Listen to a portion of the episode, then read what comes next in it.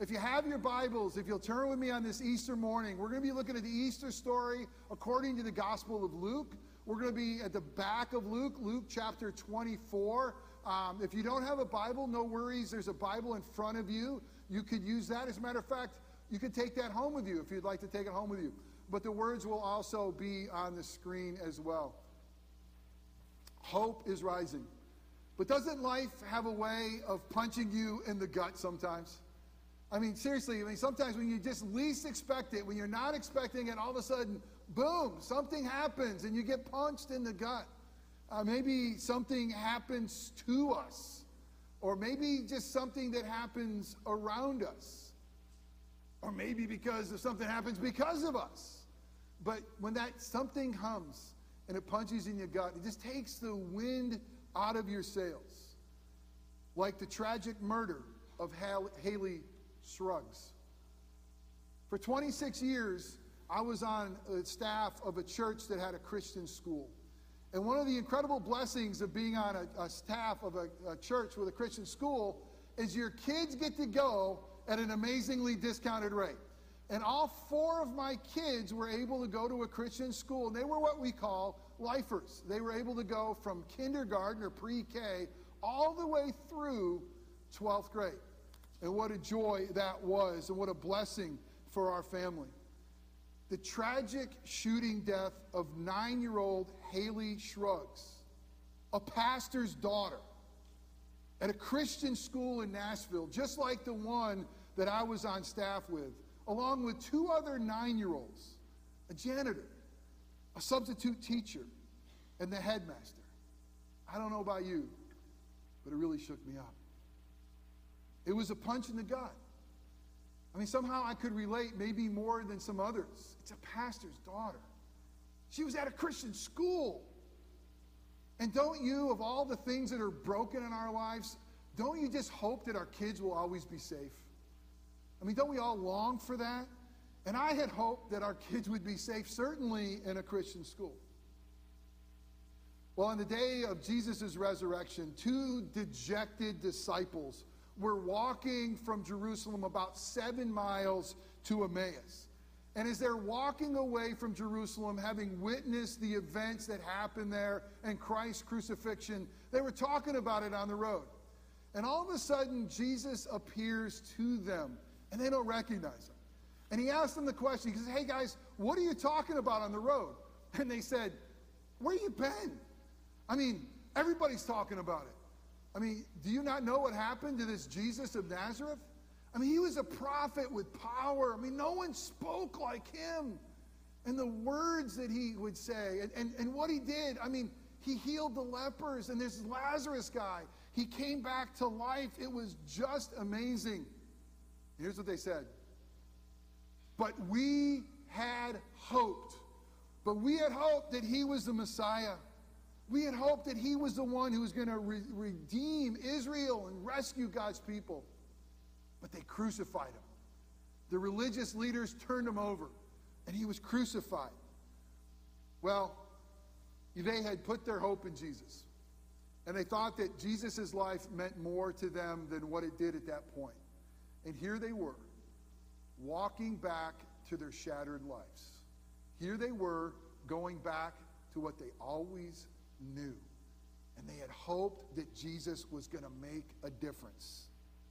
Haven't you ever hoped that God was different than who he is? I mean, can we, can we be that audacious here on Easter? Haven't you ever hoped that some of the circumstances in your life were different than what they were?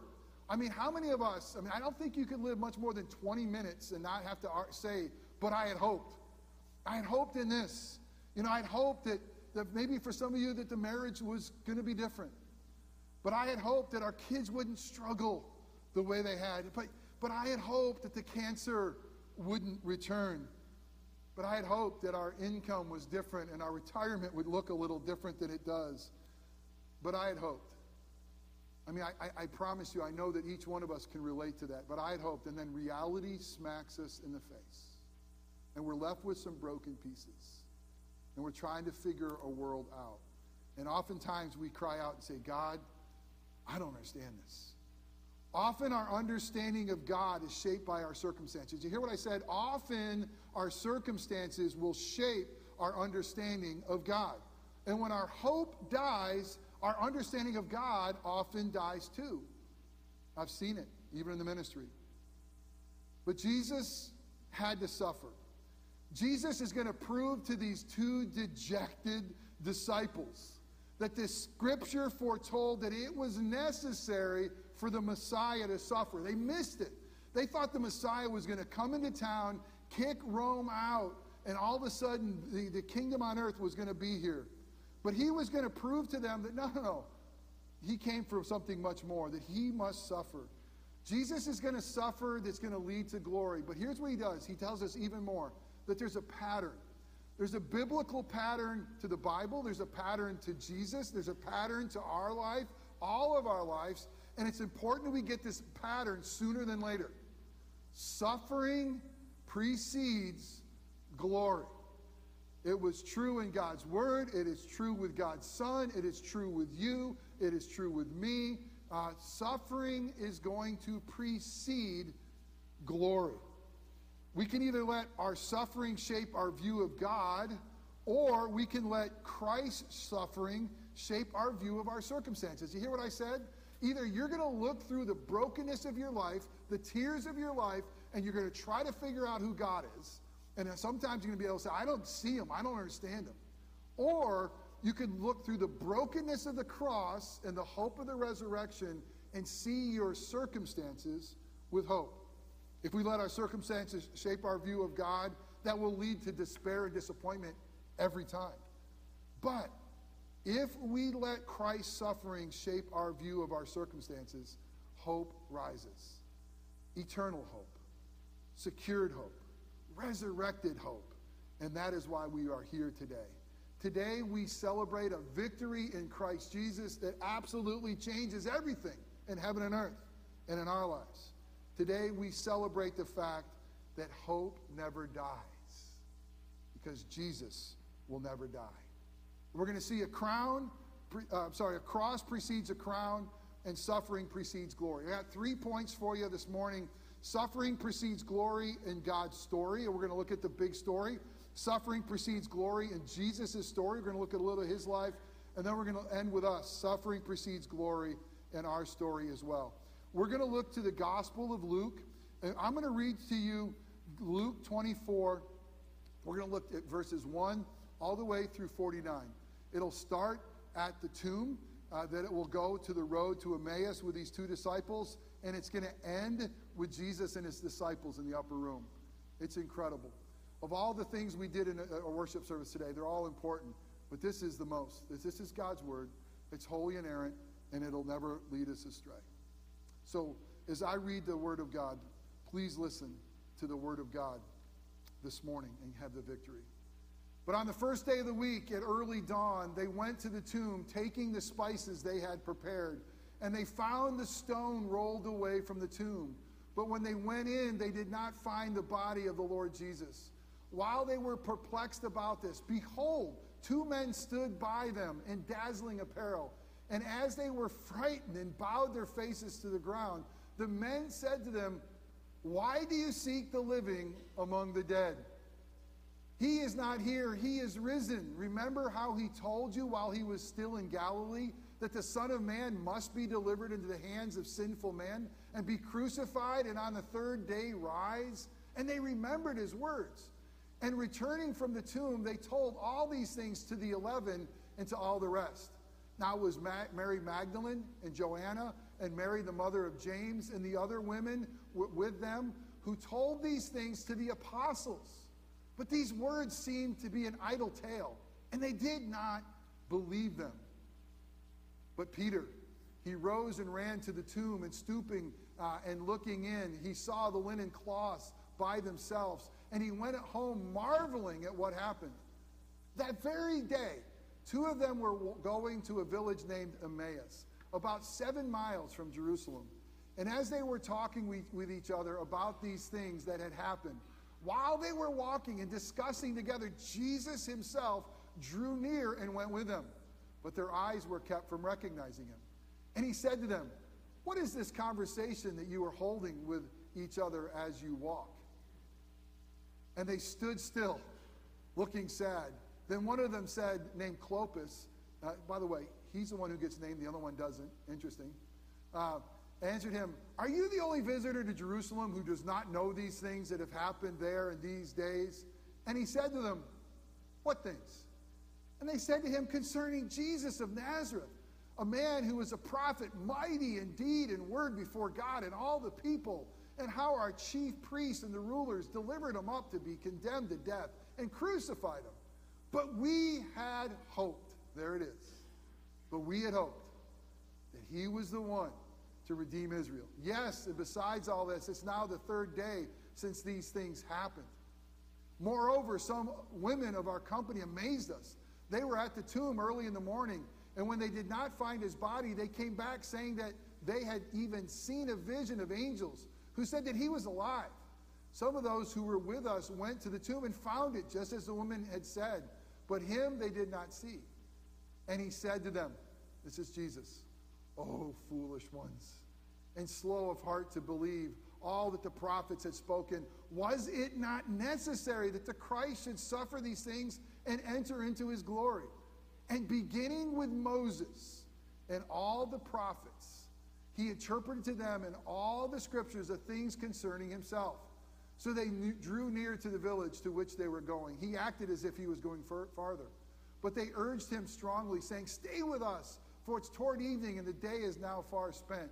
So he went to stay with them. When he was at the table with them, he took the bread and blessed it and broke it and gave it to them. And their eyes were open, and they recognized him. And he vanished from their sight. And they said to each other, Did not our hearts burn within us while he talked to us on the road, while he opened up the scripture? And they rose that same hour and returned to Jerusalem, seven more miles. And they found the eleven and those who were with them gathered together, saying, The Lord has risen indeed and has appeared to Simon. Then they told him what had happened on the road and how he was known to them in the breaking of the bread. And as they were talking about these things, Jesus himself stood among them and said to them, Shalom, peace to you. But they were startled and frightened and thought they saw a spirit. And he said to them, Why are you troubled and why do doubts arise in your hearts? See my hands and my feet. This is I myself. Touch me and see, for a spirit does not have flesh and bones, as you see I have. And when he had said this, he showed them his hands and his feet. And while they still disbelieved for joy and were marveling, he said to them, and I love this, he's hungry. Have you anything to eat? They gave him a piece of broiled fish, and he took it and ate it before them. Let me just tell you, he wanted to make sure that everyone knew it was more than a spirit, it was a resurrected body. Touch me, I'm going to eat fish. Then he said to them, These are my words that I spoke to you while I was still with you, that everything written about me in the law of Moses and the prophets and the, and the Psalms must be fulfilled. Now hit pause there and say, That's the whole Scripture Bible. The law of Moses, they start with Moses, the prophets, and the Psalms.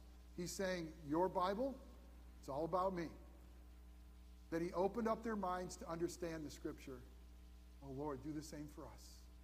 And said to them, Thus it is written that the Christ should suffer and on the third day rise from the dead, and that repentance for the forgiveness of sins should be proclaimed in his name to all nations, beginning from Jerusalem. You are witnesses to these things. And behold, I am sending the promise of my Father upon you, the Holy Spirit. But stay in the city until you're clothed with power from on high. The grass withers, the flower fades, but the word of our God will stand forever. Thanks be to God. Let's pray. Oh, Father God, we thank you for the amazing victory that Christ Jesus has won for us.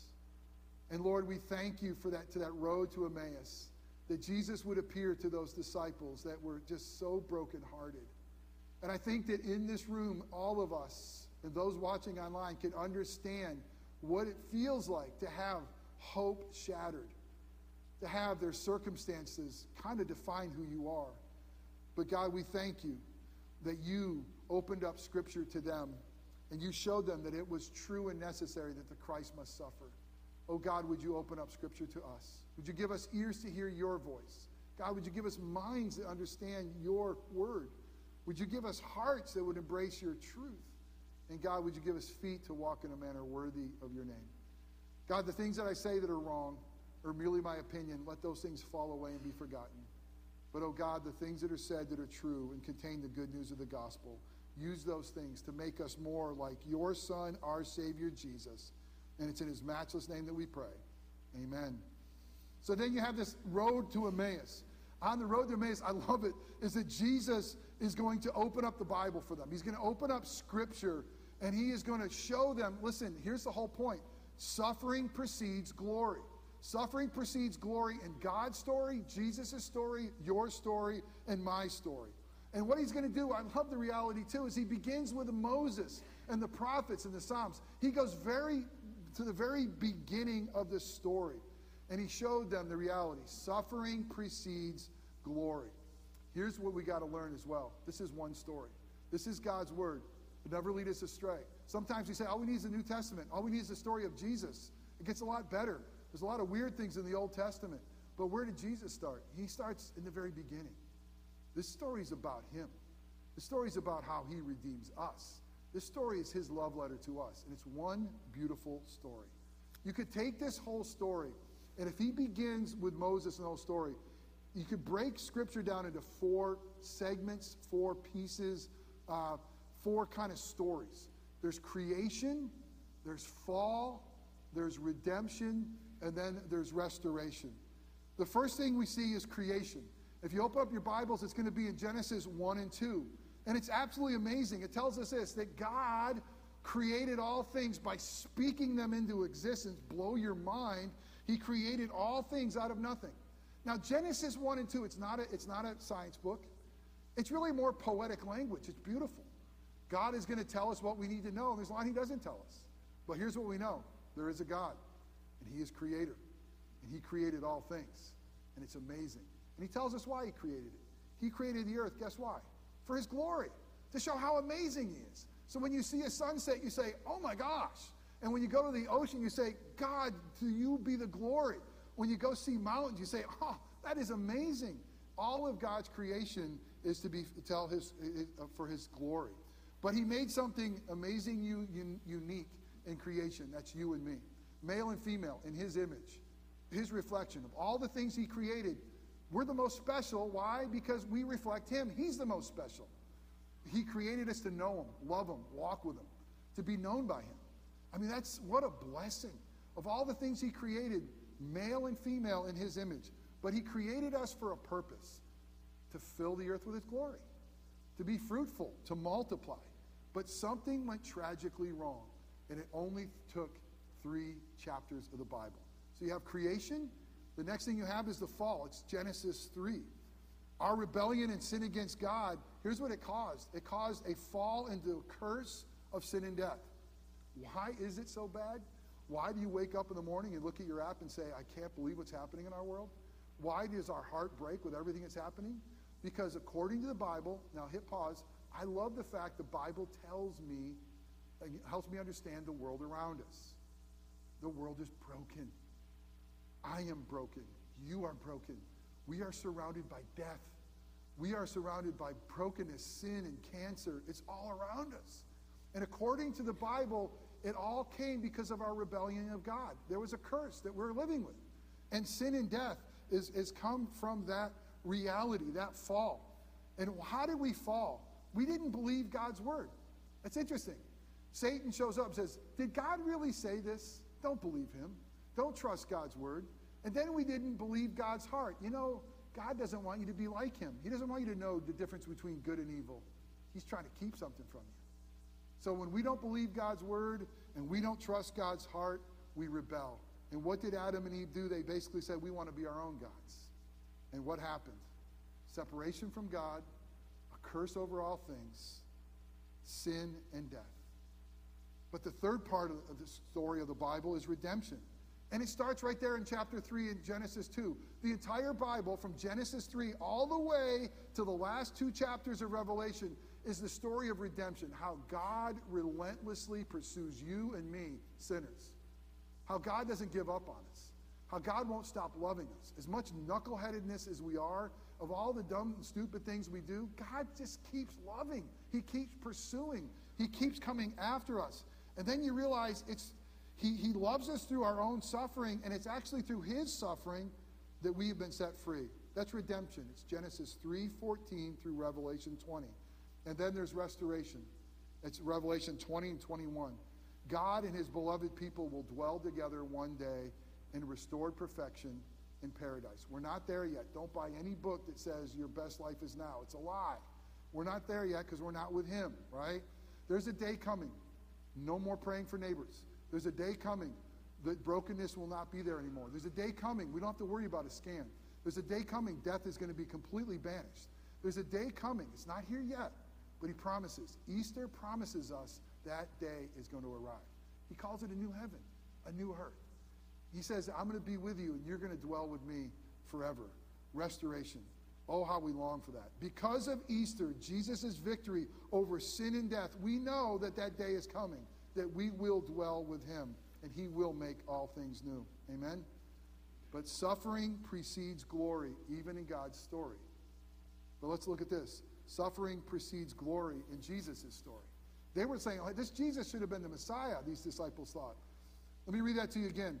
And he said to them, O foolish ones, and slow of heart to believe that all the prophets have spoken. Was it not necessary that this promised Messiah should suffer these things and enter his glory? Suffering precedes glory. And beginning from the very beginning, Moses and all the prophets, he interpreted to them in all the scriptures the things concerning himself. All this points to Jesus. All of it. It's beautiful. I love it. All the scripture, how it all is about him. It's absolutely amazing. And how he is going to redeem us. Now, I'm going to look at three things this morning to show you. There's so many things I could say. If he says all of Scripture is about me, I want to, I want to just show you three big things of the Bible that you could say, this is how it points to Jesus and how he will fulfill them. Remember, Jesus came to seek and to save the lost. So Jesus is three things. He is the seed that was promised to come that would kill Satan in Genesis 3. He is the Passover lamb that will shed his blood to save us from death. And he is the suffering servant who was pierced for our transgressions. The first thing is this Jesus is the seed to come who's going to break the curse by defeating Satan, sin, and death. Scripture tells us some amazing good news. I hope you heard it. That Jesus came to seek to save the lost. That's you and me. That's his whole mission. I came for you. To seek and to save the lost, he had to deal with which, which made us lost a curse, sin and death. Everything that separated us from God, he had to deal with. And he did. And how did he do it? How did he break the curse? How did he defeat sin and death? Well, that first promise comes to us of the gospel way back in Genesis chapter 3. Let me read you a little bit of Genesis 3, verse 15. Man and woman have rebelled against God. God is going to tell them what the consequences are. And then he says this He says, I'm going to put enmity between you, uh, Satan, and the woman, and between your seed, Satan, and her offspring, her seed. He, the seed of the woman, shall bruise your head. I shall bruise his head, and you shall bruise his heel. Now, I'm sure most of you are saying, What in the world is that talking about? Let me tell you what it is. Jesus says, The day's coming where a seed is going to come that's going to trample on Satan, death, and evil. A day's coming. I promise a seed. Specifically, I promise a seed of a woman that's going to come and crush Satan, the serpent's head. And you know what? The serpent's he's going to nip at his heel He's going to he's going to reach out for him. So the story of the Bible is this promised seed. You follow the seed. It's like a bouncing ball through the scripture. And then you get to the New Testament, Galatians chapter 4. Stick with me. It says this But when the fullness of time had come, it's like the gestation period of time, God sent forth his son. Think Christmas. Born of a woman. Huh. Why does it say born of a woman? Well, here's that woman's seed. It had to be through that Virgin Mary. The story doesn't make sense without it. Born under the law to redeem those under the law so that we might receive adoptions as sons. So here we see Jesus, born of the woman, the seed of the woman, born under the law to fulfill the law for us. Jesus crushes Satan's head through his life, death, and resurrection. That's the seed to come. Amazing.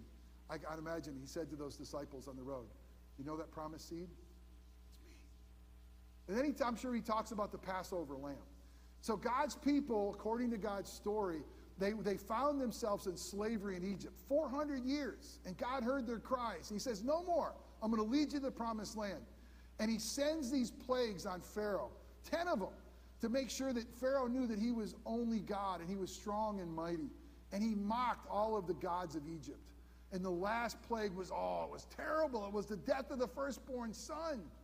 But God said, My people, I'm going to spare you. Here's what I want you to do I want you to take a spotless lamb. I want you to take a spotless lamb and I want you to sacrifice it. And I want you to take the blood of that lamb and I want you to put it on your door frames. Because when death comes by and the final plague is going to go through the Egyptians, I'm going to pass by your homes and you can live.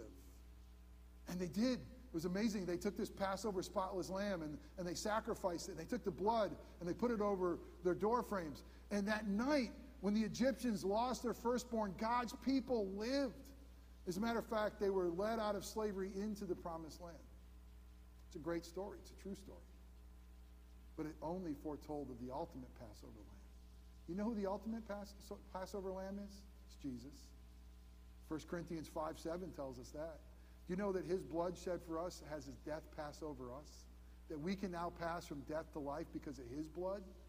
That he leads us to the true promised land, the promised land of being with the Father in glory? We too are like now wandering in the wilderness. When you think of that seed to come, it's Jesus. When you think of the true Passover lamb, it's Jesus. And then there's one more the suffering servant. There's a prophet by the name of Isaiah. He lived 700 years before Jesus. Let that sit in. 700 years before Jesus shows up, the prophet Isaiah said that there's going to be a servant that comes of the Lord who's going to suffer. And he's going to suffer unlike anybody else. He's, nothing's going to draw us to him by his physical appearance, but he, through his wounds, we are going to be healed. Hear the words of Isaiah. Isaiah 53. I'm going to start with 3 and go through 5. He, Jesus, was despised and rejected by men, was he not? He is a man of sorrows, acquainted with grief and one from whom men hide their faces. He was despised, and we esteemed him not. Surely he has borne our griefs and carried our sorrows.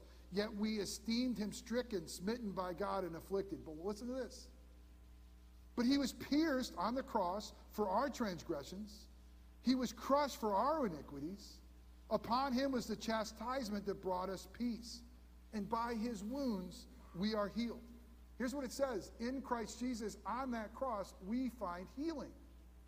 Through suffering, Jesus' is suffering, we are saved. For Jesus, the cross precedes the crown.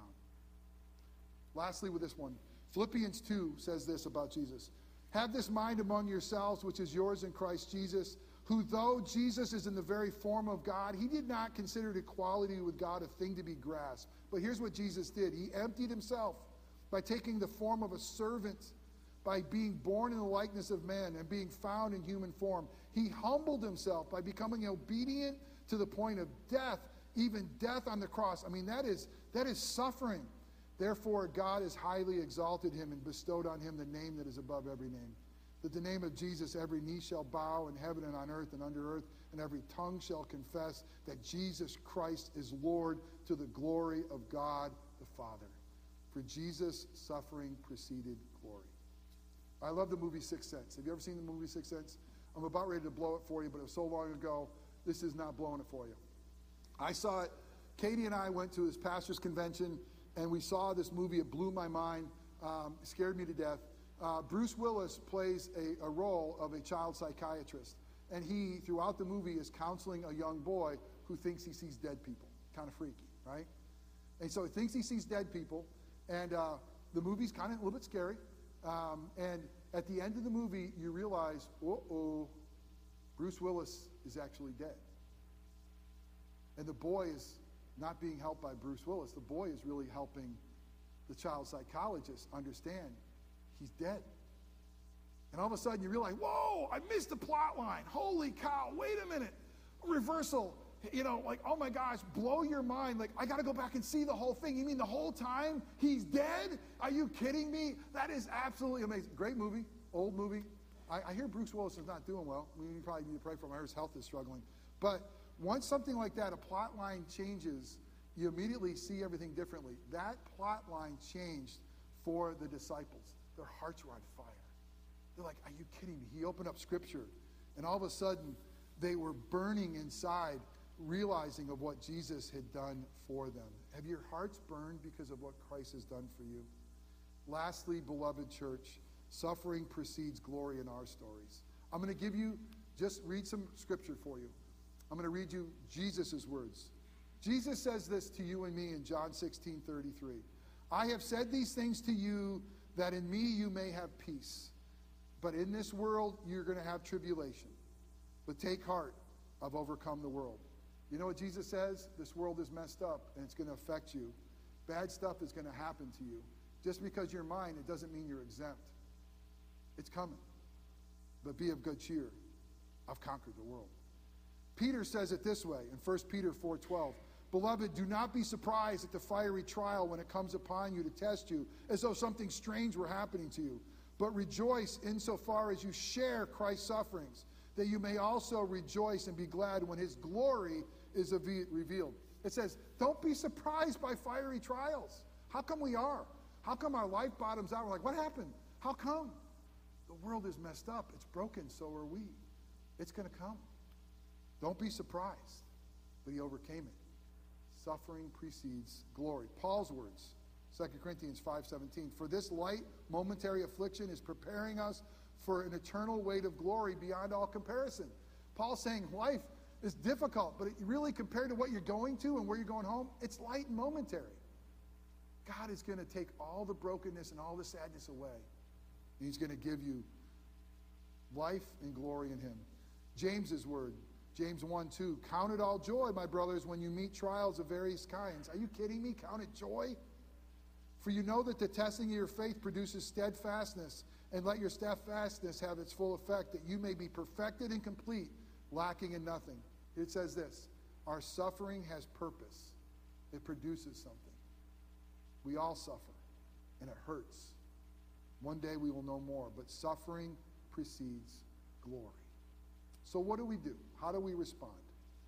Well, we know this that repentance precedes forgiveness. Luke 24, 47, it says this Thus it is written that the Christ should suffer and on the third raised from the dead. So what do we do? And that the repentance for the forgiveness of sins should be proclaimed in his name to all nations, beginning in Jerusalem. Repentance of our sins precedes to forgiveness. Forgiveness precedes to freedom. John 8, 36 says this So if you have the Son, the Son sets you free. And if the Son sets you free, you're free indeed. This is basically saying if you are a believer in the Lord Jesus Christ as your Lord and Savior, your sins have been paid. There's no condemnation. You are loved. He's preparing a place for you. You're free in Christ. You're free from the, the bondage of sin and death. You are free to live as God desired. You're free in Christ. Freedom secures glory. John 3:16. For God so loved the world that he gave his only Son. For whoever believes in him should not perish, but have everlasting life. For God did not send his Son into the world to condemn the world, but in order the world might be saved through him. For us, suffering precedes glory.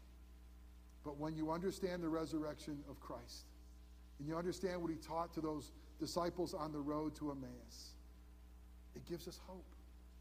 It gives us the reality that God is with us and for us. And one of these days, all the suffering will come to an end.